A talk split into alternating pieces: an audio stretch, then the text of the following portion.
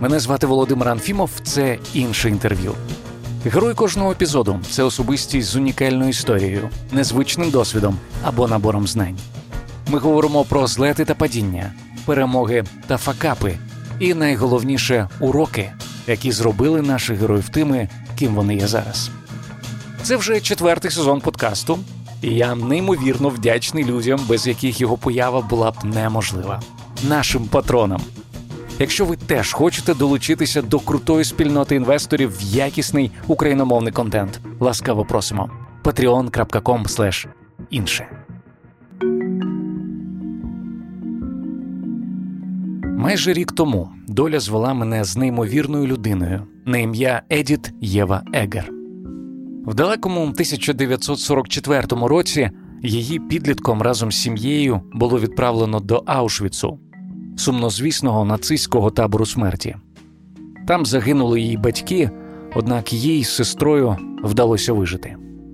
За кілька років після звільнення пані Егер разом з чоловіком емігрували до США. Освіту психолога вона здобула у віці за 40, а ліцензію на практику отримала у 50 років. Тепер докторка Егер відома психологиня та спеціалістка з лікування посттравматичного стресового розладу. Коли їй було 90, вона дебютувала з книжкою Вибір, яка моментально стала бестселером. Минулого року, завдяки видавництву книголав, з'явився український переклад цієї книги. Саме це і стало приводом нашого, хоч і віртуального, але знайомства. Ось невеликий фрагмент нашої минулорічної розмови. Повертаючись до вашої історії, в книзі ви згадуєте, що коли вас разом з родиною забрали з дому і посадили в вагони, ви не знали, куди ви їдете. І що, начебто, ваш батько навіть зрадів, коли побачив напис на воротах Аушвіцу «Arbeit macht frei» – праця звільняє. Він думав, що це просто такий трудовий табір. Він сказав: ми просто попрацюємо і повернемось додому. Цього ніколи не сталося. А ви пам'ятаєте той самий момент, коли ви усвідомили, в яке жахливе місце ви потрапили? Коли доктор Менгеле вказав моїй мамі наліво, пані Егер говорить про Йозефа Менгеле, німецького лікаря, також відомого як Янгол смерті. Менгеле особисто зустрічав і відбирав в'язнів, і за час своєї роботи відправив більше 400 тисяч людей в газові камери концтаборів. Я пішла за мамою, але він зупинив мене і сказав: Ти побачиш свою маму дуже скоро. Вона лише прийме душ. Так ми з сестрою опинилися в іншій черзі. Нас відвели до іншої частини розкиданих по табору будівель. Я запитала когось, коли я знов побачу маму. Жінка у смугастій сукні, як пізніше виявилося, наглядачка, хоча й сама ув'язнена, зиркнула на мене своїми холодними очима. Вона показала на дим, що здіймався з одного з димарів у далині. Твоя мама горить он там. Можеш уже говорити про неї в минулому часі.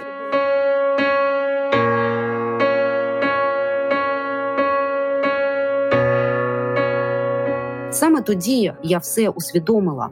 Моя сестра обійняла мене і сказала: дух ніколи не вмирає. І ось чому я там, де є зараз. Я впевнена, що один з найкращих дарів Бога є дар пам'яті. Я роблю все, що в моїх силах, аби знати, мої батьки не померли дарма. У мене є борг перед ними. Я маю розповідати світові, що відбувається, коли хороші люди роблять жахливі речі. Я дуже раджу обов'язково послухати нашу минулорічну розмову повністю, якщо ви ще цього не зробили. Посилання ви знайдете в описі до цього епізоду. А якщо слухаєте нас в радіоефірі, то просто раджу загуглити Едіт Єва Егер інше інтерв'ю. Зізнаюся, після нашої розмови минулого року я ще декілька днів ходив під дуже сильним враженням. Тому, коли нещодавно дізнався, що цього року у видавництві книголав виходить український переклад другої книги пані Егер Дар. Я одразу запропонував нове інтерв'ю з авторкою. This is Volodymyr. You spoke with him last year. Nice to see you. Було дуже приємно, що пані Егер мене впізнала. Досить неочікувано наша розмова почалася з теми українського борщу. Я обожнюю борщ, але мені подобається, коли він холодний, не гарячий. Так, особливо влітку. I love, I love borscht. До кулінарії ми сьогодні ще повернемося. Адже, як виявилося, пані Егер має щодо цього певні творчі плани. Однак основною темою розмови безумовно стала нова книга моєї героїні. Запитую про те, що надихнуло на її написання. My second one came mostly uh, from Philip Моя друга книга, як і перша, з'явилася завдяки Філіпу Зімбардо. Він звернув увагу на те, що всі відомі вцілілі, які пройшли концтабори, це чоловіки, і був потрібен жіночий голос. У книзі Вибір я роблю акцент на своїй історії, а дар зосереджений на практичній стороні. Ідея полягає в тому, що ви читаєте главу, а потім робите домашню роботу. Таким чином, ви можете стати добрим терапевтом для самого або самої себе. А взагалі я не втомлююсь повторювати і в книзі, і під час кожного інтерв'ю, що важливо приділяти увагу тому, на що ви звертаєте увагу. Що ви практикуєте, в тому ви і удосконалюєтеся. Тому так важливо мати позитивне мислення. Я думаю, що ви, Володимире, чудова людина, яка практикує саме такий підхід. У вас такі красиві очі, в яких можна побачити усмішку. eyes. Дякую, пані Егер. Дозвольте і мені зробити вам комплімент. Мене щиро захоплює ваша енергійність, ваша життєрадісність. Цікаво, до речі, в чому ваше джерело натхнення? Is Кожен день насправді сповнений чудовими сюрпризами. Я вірю в те, що люди не просто трапляються мені на життєвому шляху, а мені їх для чогось посилають. Тому навіть найбільший негідник може стати моїм найкращим вчителем.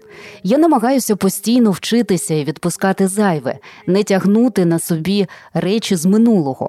В мене є місія об'єднувати людей і робити сильнішими завдяки нашим відмінностям.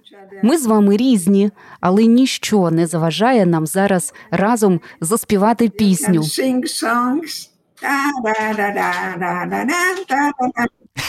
Я наступного разу, якщо можна до вас приєднаюся у співі, до того трохи походжу на курси вокалу.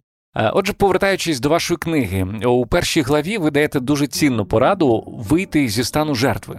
Ось ваша цитата. Я сьогодні буду багато вас цитувати. Страждають усі, проте не всі перебувають у стані жертви. Чимало людей залишаються у цій пастці, бо підсвідомо так вони почуваються безпечніше. Ми знову і знову запитуємо, чому, бо переконані, біль зникне, щойно ми дізнаємося причину. Чому я захворіла на рак? Чому втратила роботу? Чому мій партнер мені зрадив? У книзі ви радите змінити питання з чому я на що далі. Можете трохи більше розповісти про те, чому стан жертви він взагалі такий небезпечний? Коли ви жертва, ви завжди знайдете свого кривдника. Цей стан він дає вам дозвіл нічого не робити, залишатися пасивним. І це про інфантилізм. Коли ви дитина, ви сидите на задньому сидінні, а хтось кермує автомобілем. Але коли ви дорослішаєте, вам доводиться приймати рішення. Я хочу, щоб мене кудись везли, чи я хочу бути водієм. Тому це важливе рішення. Я хочу бути дитиною чи дорослим, тому що немає свободи без відповідальності. Свобода без відповідальності це анархія. До речі, про дітей. В книзі ви згадуєте, що більшість з нас із самого дитинства навчені заперечувати власні емоції, особливо негативні. Е, Це у свою чергу стає справжньою проблемою з часом, адже, як ви пишете, те, що ми тримаємо всередині, воно впливає на хімічний склад нашого організму і знаходить вихід через е, наші клітини. Однак все починається дійсно в дитинстві, коли нам кажуть, не можна казати, що ти ненавидиш школу, або не смій казати, що терпіти не можеш цей суп. Як взагалі відповідальні батьки мають реагувати, коли чують подібні слова від е, своїх дітей? I think you need to validate the child's feelings. Я думаю, вам необхідно визнати та прийняти почуття дитини. Це не те саме, що з ними погодитися. Передусім важливо, аби батько чи мати повторили те, що вони почули. потім треба пояснити, що почуття це енергія, і дати зрозуміти, що ви готові скласти компанію в переживаннях дитини. Треба сказати: я розумію, що у тебе це викликає такі і такі почуття. Дуже важливо говорити з дитиною її мовою, тому що мозок продовжує розвиватися до 25 років, і є величезна різниця в тому, як мислить дорослий і дитина чи підліток. Коли я розмовляю з кимось, кому 10 років, я не говорю про когнітивний дисонанс, бо він чи вона не знає таких слів. Ви маєте говорити з людиною на її рівні і поводитися з нею так, наче вона вже досягла того, на що здатна. Тому я зазвичай дивлюся на емоційний вік людини, тому що у деяких людей він складає 25, тоді як насправді їм 57 років. Тому ви маєте знати, з ким розмовляєте, і мати фокус на рішення, на результат. У світі немає проблем, є тільки виклики. Ви згадали про вік. Мені дуже цікаво, наскільки років ви почуваєтеся? I am gonna be 94 September 29th and I never felt younger. Наприкінці місяця мені буде 94, але я ніколи не почувалася такою молодою, тому що я знаю, кожна мить є дуже цінною, і я дуже дуже молода. Я живу у теперішньому моменті. Я не живу в Аушвіці, але Аушвіц це частина мене, яку я ніколи не забуду і не подолаю. Я примирилася з цим. Я називаю її моя заповітна рана.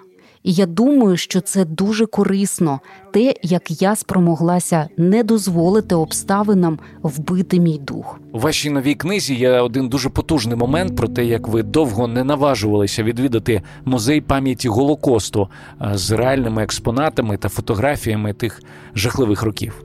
Але потім все-таки зробили цей крок і навіть зайшли до старого німецького вагону, який був один в один з тим, в якому вас разом з родиною в нелюдських умовах колись везли до Аушвіцу. Це дуже сильна і дуже зворушлива частина книги. Thank you. It is, it is very powerful. Дякую, так і є.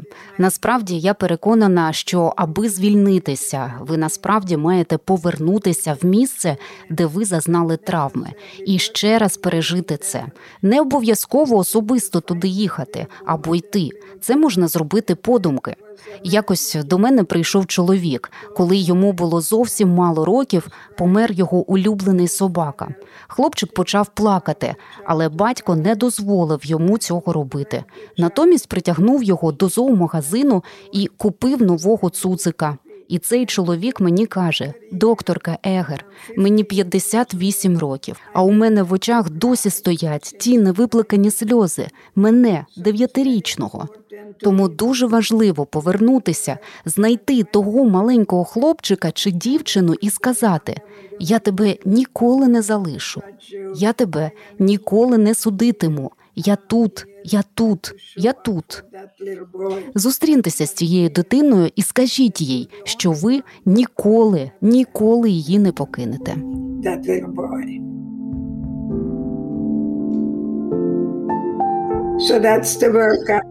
Тому сміливо повертайтеся в ці особливі місця, переживайте знов той досвід, але пам'ятайте, ви живете не там, ви тут.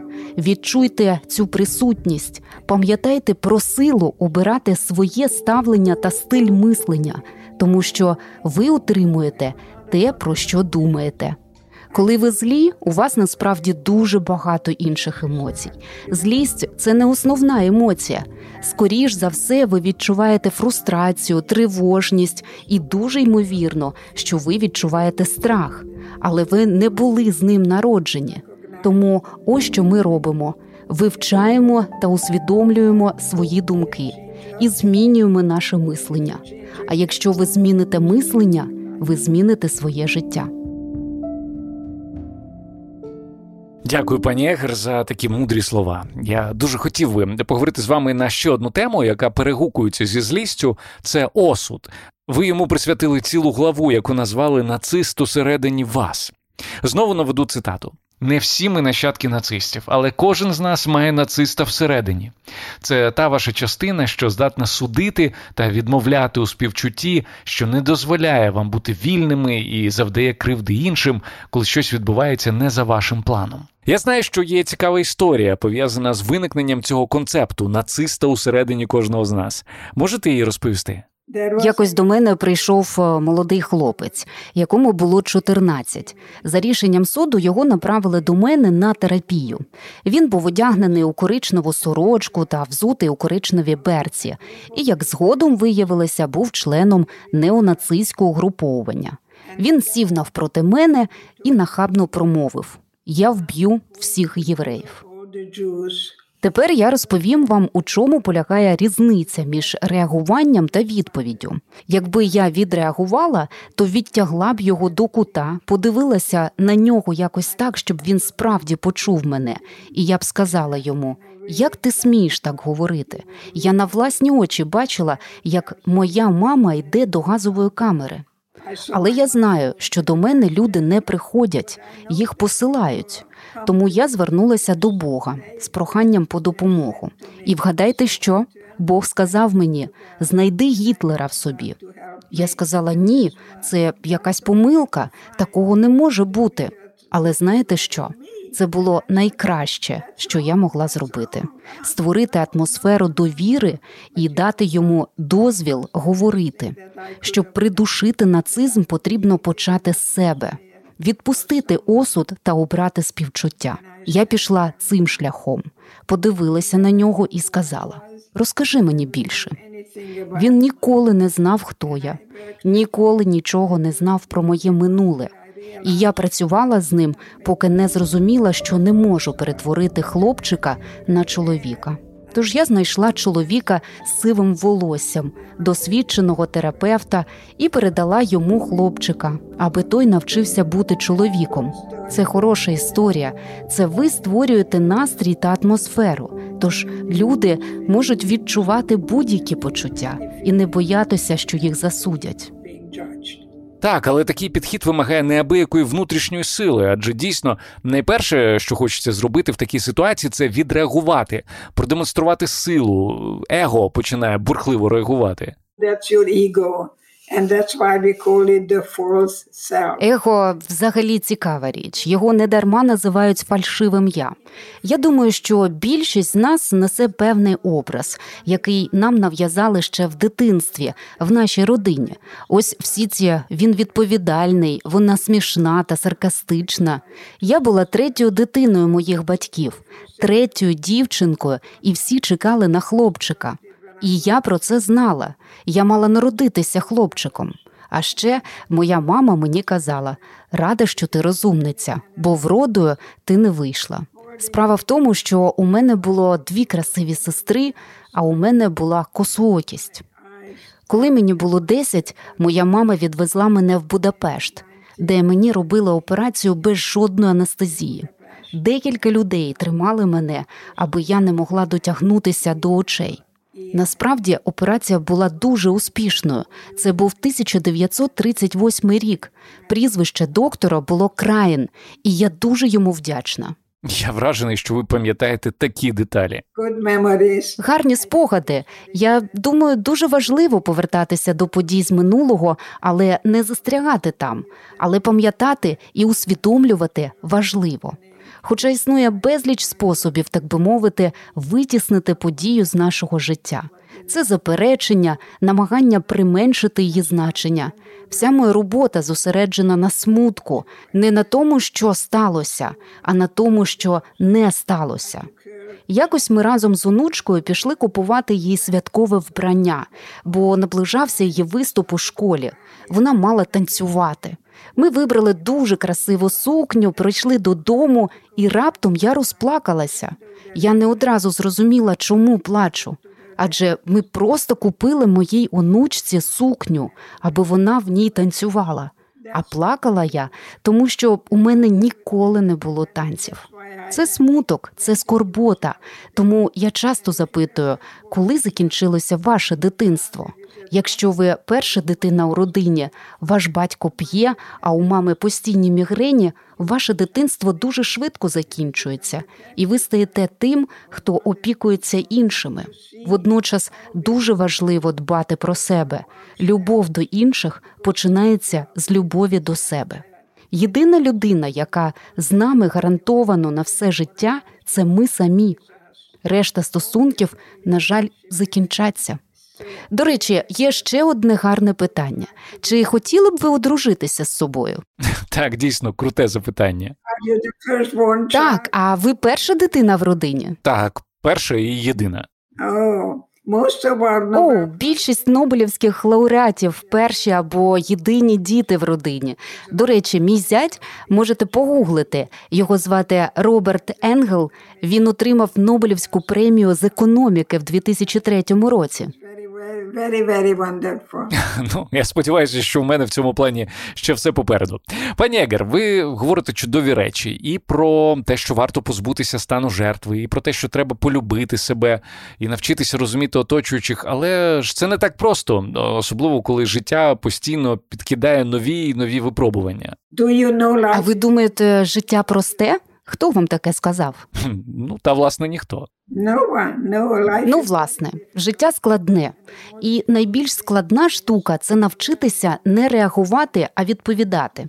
Скажімо, хтось вас обізвав. Ви робите глибокий вдих і сприймаєте це як практику. Практику не реагування, а відповіді. І ви кажете: розкажи мені більше або дякую за твою думку.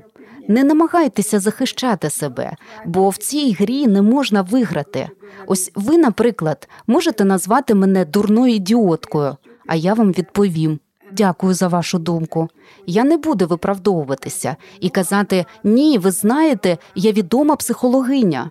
У цієї людини є право на свободу слова. Я сподіваюся, в Україні є свобода слова, щоправда, наскільки мені відомо, досить обмежена. Ну тут можна посперечатися, тому що інколи її так багато, що вона межує з анархією.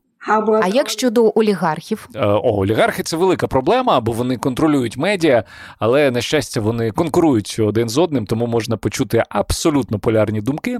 В цьому плані у нас типу демократія. Е, До речі, пані Егер, а ви колись були в Україні? I haven't been to Russia. Я не була ні в Росії, ані в Україні, але колись бачила російський балет Анну Кареніну. Це було в Парижі. А, це той випадок, коли ваш чоловік відмовився з вами йти.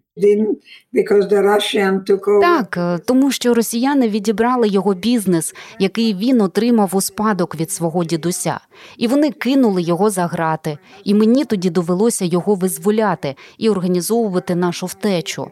Так ми опинилися у Відні, місці, яке називається клініка Ротшильда. Ну а потім ми без жодного пенні приїхали до Америки. Мій чоловік став бухгалтером. Він помер у 93-му році від туберкульозу, який повернувся до нього вже у похилому віці.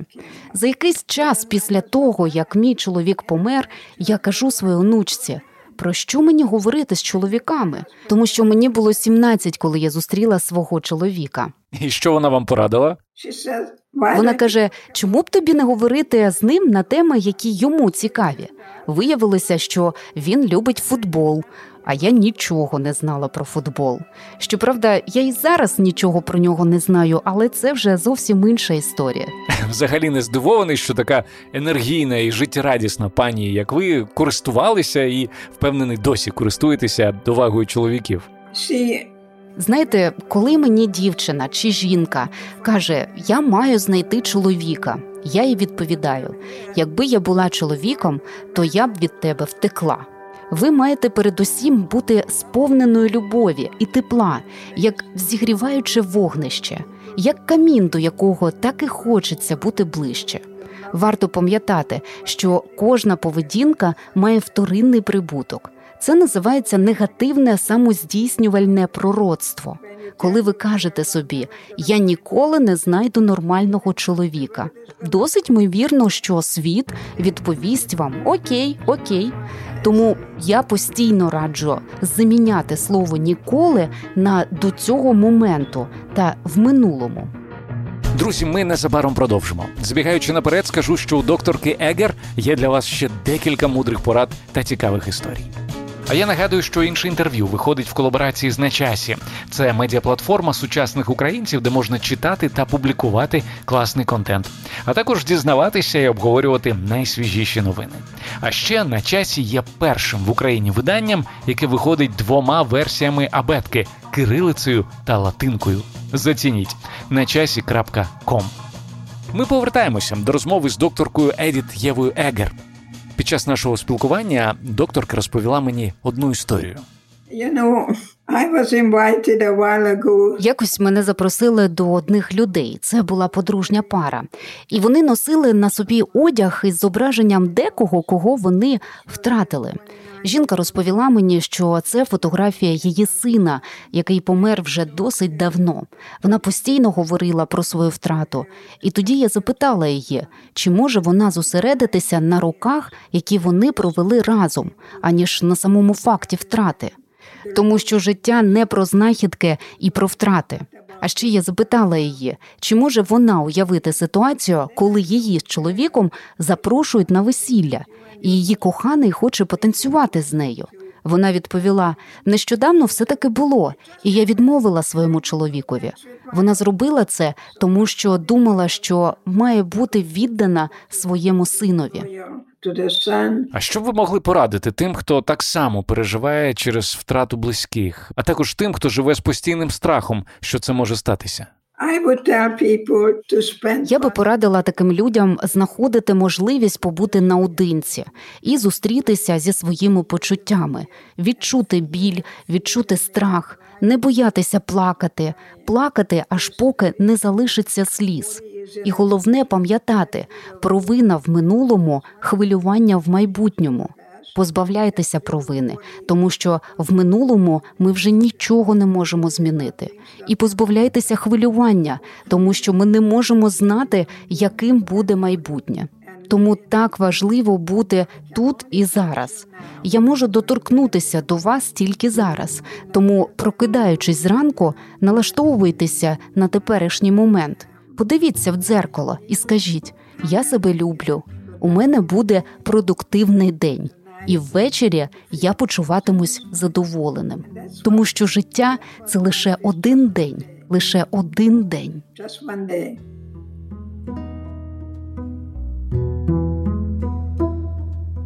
Сьогодні я вже багато вас цитував, але ось за ці слова я би хотів е, окремо подякувати. Вони дуже в мене відгукуються. Ми ніколи не знаємо, що чекає нас попереду. Надія це не біла фарба, що нею ми зафарбовуємо наші страждання. Це інвестиція в цікавість, усвідомлення однієї істини. Якщо здаємося зараз, то ніколи не дізнаємося, що буде потім. I am curious. Я допитлива, я дуже допитлива, і я завжди хотіла знати, що станеться далі. Тому я ніколи навіть не думала про самогубство в Аушвіці. Я просто перетворила ненависть на співчуття та жаль. Почала молитися і відчула, що мені дуже шкода наглядачів, бо вони живуть з ненавистю. Я не думаю, що любов може з'явитися від страху, і я відмовляюся жити зі страхом. Страх і любов не можуть співіснувати. А от надія й любов так. У книзі, до речі, ви дуже добре пишете про важливість розрізняти надію і ідеалізм. Взагалі, схильність до ідеалізму, вона ж не зовсім здорова, так? Розумієте, коли ви ідеаліст і не знаходите саме того, що шукали, ви стаєте дуже цинічним. У вас з'являється таке почуття гумору, яке може завдавати болю. Воно як ніж. І мені здається, краще бути реалістом, аніж ідеалістом, тому що ідеалісти розраховують на речі, яких не існує. Наприклад, безумовна любов.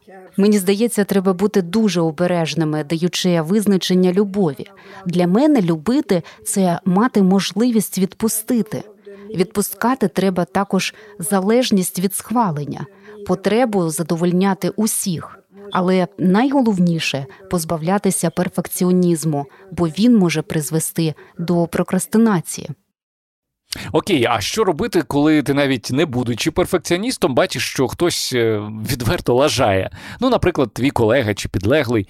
Е, як про це говорити, не вдаючись до критики, яку ви також, до речі, радите уникати у своїй книзі? I may ask that person, Я можу запитати таку людину, чи це найкраще, що ти можеш зробити? Як ми можемо досягти він-він рішення для двох з нас, аби воно було не за чийсь рахунок? Треба спробувати знайти підхід, який буде базуватися на співпраці, а не домінуванні або конкуренції. Як завжди, мудро. Пані Егер, сьогодні ми говорили про вашу другу за рахунком книгу. і Я не можу не запитати, які у вас плани щодо нових книжок. Можливо, наступного року зустрінемося, щоб обговорити щось новеньке. Maybe, maybe yes. Можливо, можливо. До речі, ми з дочкою працюємо над спільною книгою. Це буде книга рецептів. Я сподіваюся, що наступного року ми знов зустрінемось, і я буду жива, здорова. Це буде якраз напередодні мого 95-го дня народження. Я буду тримати кулаки, аби наша зустріч обов'язково відбулася. Ну і на сам кінець попрошу вас сказати пару слів всім вашим читачам і послідовникам в Україні, які вас зараз чують. Well, I hope Що ж, сподіваюся, що ви можете поставити собі питання, яке я ставлю зараз. І це питання, як я хочу, аби мене запам'ятали. Не забувайте, Господь зробив вас унікальними. Цінуйте кожну мить і не бійтеся змінюватися. Це завжди корисніше, аніж повертатися назад і робити ті самі речі знов і знов, сподіваючись на інші результати.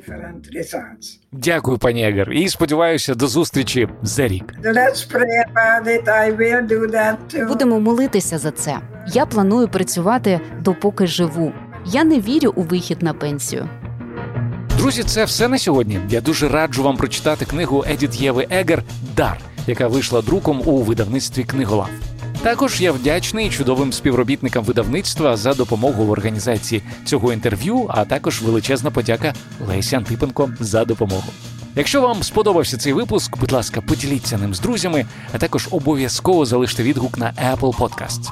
Також я запрошую вас стати патроном іншого інтерв'ю і отримати доступ до ексклюзивних бонусних фрагментів, які знайти можна лише на Патреоні.